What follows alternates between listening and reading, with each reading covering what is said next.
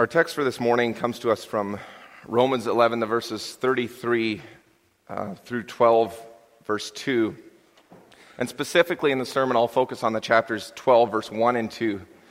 But the reason I've selected this passage is because it's, it's often referred to as a transition passage. It's Paul in the previous 11 chapters has been building the message of the gospel, laying out the gospel piece by piece.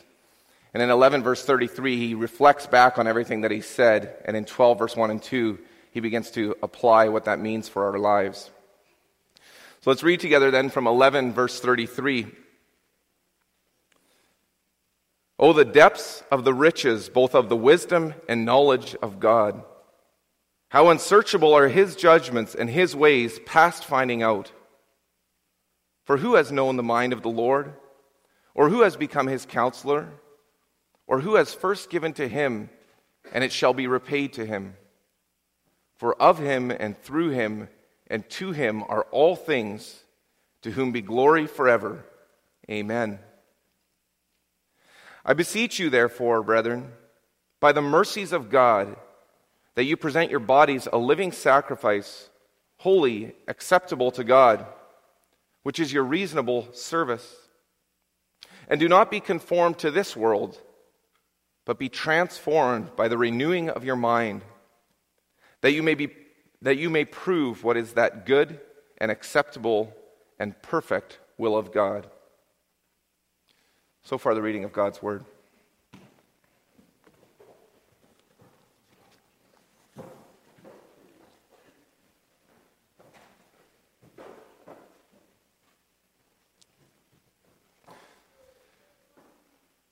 Brothers and sisters of our Lord and Savior Jesus Christ. As we stand here this morning, we look out on another year, the year 2016. There's no doubt that all of us have plans and goals and dreams for this year. We may not be people who write them down, we may not be people of written resolutions, but we all have things that we want to achieve this year. And not all of those things are, are material physical things. They're not just things like eating less or exercising more or quitting smoking. All of us this year also have, have spiritual goals that we would like to achieve. Perhaps, perhaps we just have a certain sin in our lives that we want to fight against more this year. Perhaps we want to be more committed in our devotional life. We want to read more. We want to pray more. Perhaps our, our, goal is just more general. We want to be a better father, a husband, a, a mother, a wife, a sibling. Whatever the case may be, all of us recognize that we want to live out our faith better this year than we did last. And we all have room for improvement. All of us are capable of being a better witness of Jesus Christ and, and of what he's done for us. We all see room for improvement. And maybe we want people to see that this year in the way that we raise our families. Maybe we want them to see it in the way we treat each other at school. Maybe we want them to see that more in the way that we conduct ourselves at work. And I think we don't just see room for improvement personally, just in our own lives. I think perhaps we, we look at the church and we see room for improvement there this year as well. Perhaps there's room to, to have a bigger impact on our community, to find ways to reach our neighbors and our coworkers and our friends. As we look out at the year ahead, the question is not so much about whether we want to change. I believe all of us want to change and to grow. But the question is how? How do we change? And this can be a bit of a dangerous question, actually. How do we change? Because by nature, when we ask this question, we immediately start jumping to, to actions and activities and things. We talk about wanting to have a, a closer walk with God, and we start talking about, well, these are the things that I need to do better. We talk about how could we maybe improve as a church, and our minds quickly are drawn to, well, what kind of programs could we run? Maybe how can we have a, a better social media impact in the community? We're tempted to right away think about actions and activities and things. And that's not to suggest that these things are unimportant or irrelevant, but they shouldn't be the foundation. If you want to look at your life this year and talk about change, it doesn't start with actions and activities and things, but it starts with personal change. It starts with inner transformation. And that transformation, Paul tells us in our text today, it is rooted in the transformative power of the gospel. And that will be the theme for this morning's sermon the transformative power of the gospel. And we'll see that this transformation changes the way that we live and it changes the way that we think. So, as our text opens up this morning, we almost immediately come across this little word, therefore. And anytime that, that you run across the word therefore in scriptures, it should kind of raise a red flag for you. Because it's the, it's the author's way of indicating that whatever he's about to say is, is directly linked, it's closely related to the things that he's been saying before. And that's exactly what Paul is doing here in the book of Romans. I mentioned that in the first 11 chapters of the book of Romans, Paul is essentially laying out the gospel message. He's building this giant apology, this defense of the Christian faith. He's hitting on all the, the, the, major points of the gospel. He starts out by talking about the, the sinfulness and the corrupt nature of mankind. Then he talks about the justice of God. He touches on man's inability to, to do anything for himself. Paul essentially says that man deserves the justice of God, and yet he goes on to explain that God doesn't treat us as our sins deserve.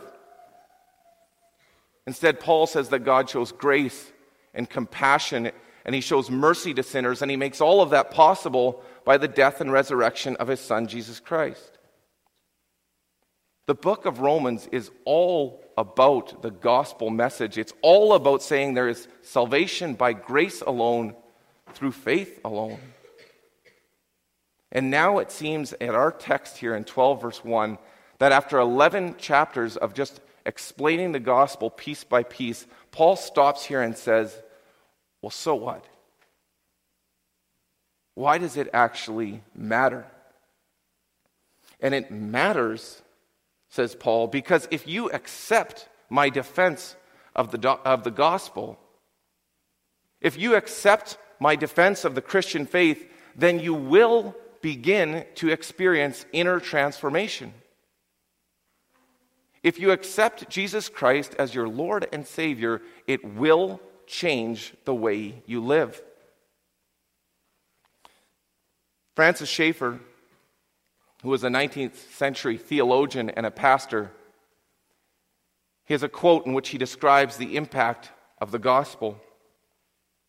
He says, As Christians, we are not only to know the right worldview, the worldview that, that tells us the reality of, of what is, but we are consciously to act upon that worldview so as to influence society in all its parts and facets across the entire spectrum of life. The gospel must, it must transform the way we live. And in our passage, Paul begins to, to offer some practical outline as to what that change looks like. He says, first in verse 1, that believers they must respond to the good news of the gospel with lives of worship. Lives of spiritual worship. Lives that involve offering our whole bodies our whole lives as a sacrifice to god holy and pleasing.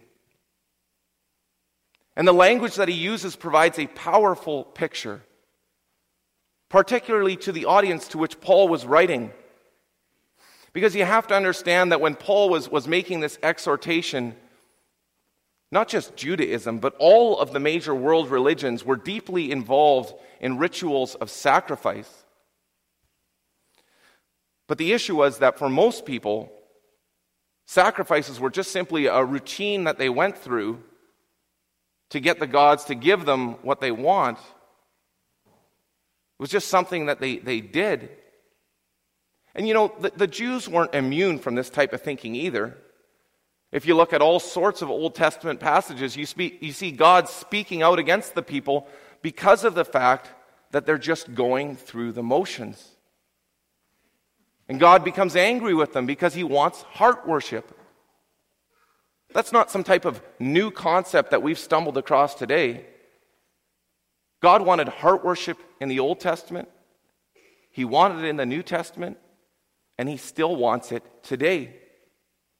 God is not interested in people going through the motions. And so Paul here uses this imagery of animal sacrifice to illustrate what it really means to lead a life of sacrifice. He's essentially saying just as this animal literally has to give up its life for the sacrifice, you too, you need to give up your life as part of your act of worship, as part of your sacrifice.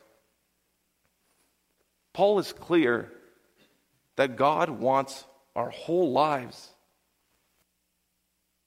This worship, and only this type of worship, is what God finds holy and pleasing and acceptable in His sight. Every single day, every hour, every moment of our lives must be worship towards God. He wants it, and He deserves it because of who He is and because of what He's done for us in Christ Jesus. So, the good news of the gospel, it should make us want to offer up our lives as a living sacrifice. It should make us want to live lives that are different, lives that are changed. And that's not to suggest this morning that this is easy. Paul himself was, was intensely aware of how difficult it was. He lived in a world that was filled with ungodliness. In Galatians 1, verse 14, Paul talks about the fact that he lives in this present evil age. And if you look at his letters to, to the Galatians or the Ephesians or the Corinthians, you see him constantly warning believers against the temptations of this world. Temptations like lust and idolatry and greed and sexual immorality, slander, gossip, every other kind of sin. It must have been incredibly hard for Christians to live as Christians. And yet, Paul, he's not afraid to say that you cannot have two masters. We are either leading lives of worship to God or we're leading lives that offer worship to the devil. There's no neutral ground. And if we think about it, the world that we live in today, it's not that different from the world that Paul lived in. We too, we live in an evil age. If we flip open the paper or if we scroll through our Google News feed, all we see are headlines about war, violence, murder, rape, scandal. We live in a world that is ravaged by sin, that is, that is absolutely filled with brokenness and with evil. Our world celebrates sin, and it actually condemns us because we don't celebrate it with them. But Jesus knew that this was the way it would be for us. He says in John 15, verse 19, If you belong to the world, it would love you as its own. But as it is, you do not belong to the world but I have chosen you out of the world. And that, that is why it hates you. We have to realize that even though the world will mock us, our lives, our lives cannot conform to the world. We cannot allow it to dictate the way that we live. But instead, we have to do what God wants. And this is a major point for Paul earlier in the, in the Gospel of or in the book of Romans. This is something that we read about in chapter 6. Reading briefly from verse 12 and 13, there Paul says, Let not sin, therefore, reign in your mortal body to make you obey its passions. Do not present your members to sin as members for, or as instruments for unrighteousness, but present yourselves to God as those who have been brought from death to life, and your members to God as instruments for righteousness. It's a profound passage and one that we would do well to reflect on throughout this year. Now, maybe you sit here this morning and you say, Yes, you know what? That's, that's the life that I want this year. But it seems so hard. Well, the truth is that nowhere in Scripture do you see this life described as being easy. We have to understand that. Consider Jesus' own words in Luke 19, verse 23. He says, If anyone would come after me, let him deny himself and take up his cross, his cross daily, and follow me. Jesus is calling us to lives of daily sacrifice, lives that he knows are hard. They're lives that will involve ridicule and scorn and persecution, that will need humility and trust. Now, perhaps you're sitting here saying, well, if you're, if you're trying to sell me on that life this morning, you're not doing a terribly good job. I mean, that life doesn't sound great. Why would I want that? And you know, the truth is that in and of ourselves, by nature, we don't want that life. If it was just up to us, we don't really want to change this year. And that's why we're all so desperately in need of, of the transformative message of the gospel. Because it's in the gospel that, that God really teaches us the meaning of what it is to lead a life of sacrifice. And He does it through the example of his son, Jesus Christ. You want to talk about ridicule and scorn? Let's look at Jesus. He's not even accepted in his hometown, he's mocked by his family, he's laughed at by the crowds. Do we want to talk about persecution? Let's look at Jesus. He's beaten, he's flogged by the Roman soldiers, he's crucified, he has spikes driven through his hands and his feet. He's abandoned by his closest friends, he's abandoned by his Father in heaven. You want to talk about humility? Let's talk about Jesus. He quietly holds his tongue, taking in all the mockery, all the insults, and he simply endures it. Finally, you want to talk about trust. Again, we can look at Jesus. Here he is leading every single day, every hour, every moment of his life, a constant life of sacrifice.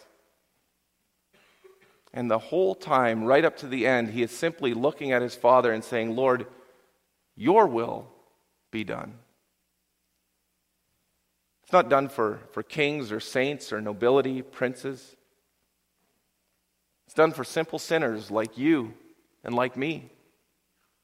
People who struggle with sin daily. People who haven't done a thing to deserve anything. And yet, that's the amazing message of the gospel. That Jesus Christ comes and he gives up everything so that, that simple sinners like us, that we can have everything. And when we understand that message, that transformative message, well, then we need to live all of our lives, every moment, and we need to see it as an opportunity to worship God. So if you're asking, well, how do I change this year? We need to invest time in the gospel, to immerse ourselves in that message, to read it, to pray over it and it will change the way that you live. Now, Paul also makes clear that the gospel, its transformative power, it's not just limited to, to changing the way that we live, but it actually starts at its very root with changing the way that we think. And that, if we look back at our text, essentially he's saying the only way that we're going, we're to be able to lead these, these lives of worship, these lives that stand out from the world, that do not conform to the world, the only way that's possible is if we experience the renewing of our mind. And that's because worship that is, that is true and acceptable and pleasing to God must come from a right heart, must come from a right mind. Now, I'm not suggesting this morning that, that those who don't believe in God, that, that don't accept Jesus Christ as their Savior, that they are Im, incapable of doing anything good. There are people that, that go out and do morally good things, even great things, and yet they do them ultimately for the wrong reasons. They're not acts of worship because they don't arise out of a, a renewed mind a renewed heart. Think of the story of Ananias and Sapphira in Acts 5. Here we have this couple that they, they go and they sell a field. They offer the money to the church. They appear to be doing this good thing. They're leading lives of worship, they're, they're leading lives of sacrifice. And yet, ultimately, they're doing it for the wrong reasons. Their lives might have seemed to be transformed on the outside. They might have appeared like good Christian citizens. And yet the text makes clear that they had not experienced inner transformation. They hadn't experienced a renewed heart and a renewed mind. We should be cautious, though, when we think of a story like Ananias and Sapphira, that we don't, that we don't look on them with scorn as if well, I can't believe that they didn't experience this inner transformation. Because let's be honest, if it were not for the gracious work of the Holy Spirit in our lives, none of us would have renewed minds, changed hearts. None of us wakes up one day and says, hey, you know, this whole idea of inner transformation, renewed minds, I, I like it. I think I'm going to go for that. By nature, we don't want changed hearts. We don't want renewed minds. The world out there doesn't want it. And by nature, we don't want it either. In fact, the, the, the, corrupt nature of mankind is such a foundational problem that when Paul is laying out this, this entire apology, this defense of the Christian faith, that's his starting point. Paul wants to get into the gospel message, and what is topic number one? It's the corrupt nature of mankind. Paul is saying there is something categorically wrong with the hearts and minds of people. In chapter 1 alone, he starts by saying they suppress the truth. Their thinking becomes futile. Their foolish hearts are darkened. They exchange the truth of God for a lie. If we look around at humanity today and we wonder what's the issue, well, there's something fundamentally wrong with their hearts and with their minds. And by nature, we too were part of that depraved state. And if it was up to us, we would, we would stay there forever. We're like, we're like pigs rolling in the mud. You know, it sounds gross, but, you know, we actually love it. That's who we are by nature. And then we have to compare that with the amazing message of the gospel.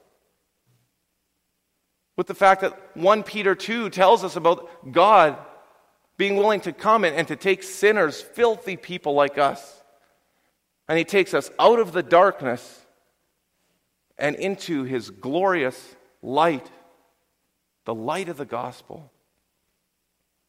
And by the gracious work of the Holy Spirit and with the transformative power of the gospel, our hearts can be changed.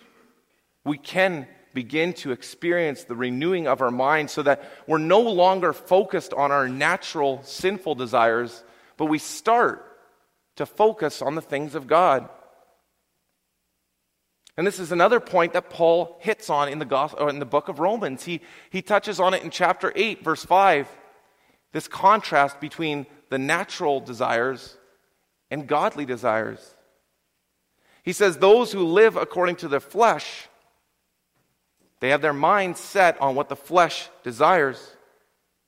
But those who live in accordance with the Spirit, they have their minds set on what the Spirit desires because the Spirit lives in them. And the Spirit of God transforms us so that we are able to start to test and approve what God's good and pleasing and acceptable will is. And that's not to suggest that this is, is a quick change. We don't, we don't go home today and pray and suddenly we have renewed minds. Instead, you have to note the language that Paul used. He talks about the renewing of your mind in the sense of an ongoing action, an ongoing process. This is a process that takes work. And you know, it's largely affected by the types of things that we put into our minds. So if you sit here this morning and you think, yes, how do I change this here? You say, yeah, I do want to change this here. And yet you go and you spend this year watching garbage on TV, reading sleazy novels, telling dirty jokes, cursing, swearing. Well, don't expect a lot. There's truth to the saying garbage in and garbage out. Instead, follow the practical advice that Paul gives in Philippians 4, verse 8. He says, Whatever is true, whatever is honorable, whatever is just, whatever is pure, whatever is lovely, whatever is commendable, if there is anything excellent, if there is anything worthy of praise, think about these things. We need to focus this year on the beauty of God's revealed will. A will that's revealed to us in His Word. And it's a word that we have easy access to. All of us have Bibles in the house. Most of us have several. We have them in the dining room, the living room, the kitchen, on the nightstand. The gospel is right there. And so, if you're looking this morning and asking about how do you change this year, well, again, invest time in the gospel. Immerse yourself in that message, pray over it, read over it, and it will change the way you think. It's not to say that this year will be completely smooth sailing. You'll have ups, you'll have downs, you'll take steps forward, and at times you will take steps back. But as you follow the example of Jesus Christ, you will begin to be conformed more and more into his image. As you look at his life of sacrifice, you will learn what it is to lead a life of sacrifice. As you look and meditate on his perfect life of worship to his God, well, you too will begin to understand what it is to lead a life of worship. Your mind will begin to be renewed more and more into the mind of Christ. You will be transformed so that you are able to discern God's good and acceptable and pleasing will as you follow the example of Him who was perfectly able to test and approve God's will. So, if we want change this year, let's spend time in the gospel. Let's pray for the work of the Holy Spirit in our lives. Let's follow the example of Jesus Christ, and it will change the way that you live. Amen.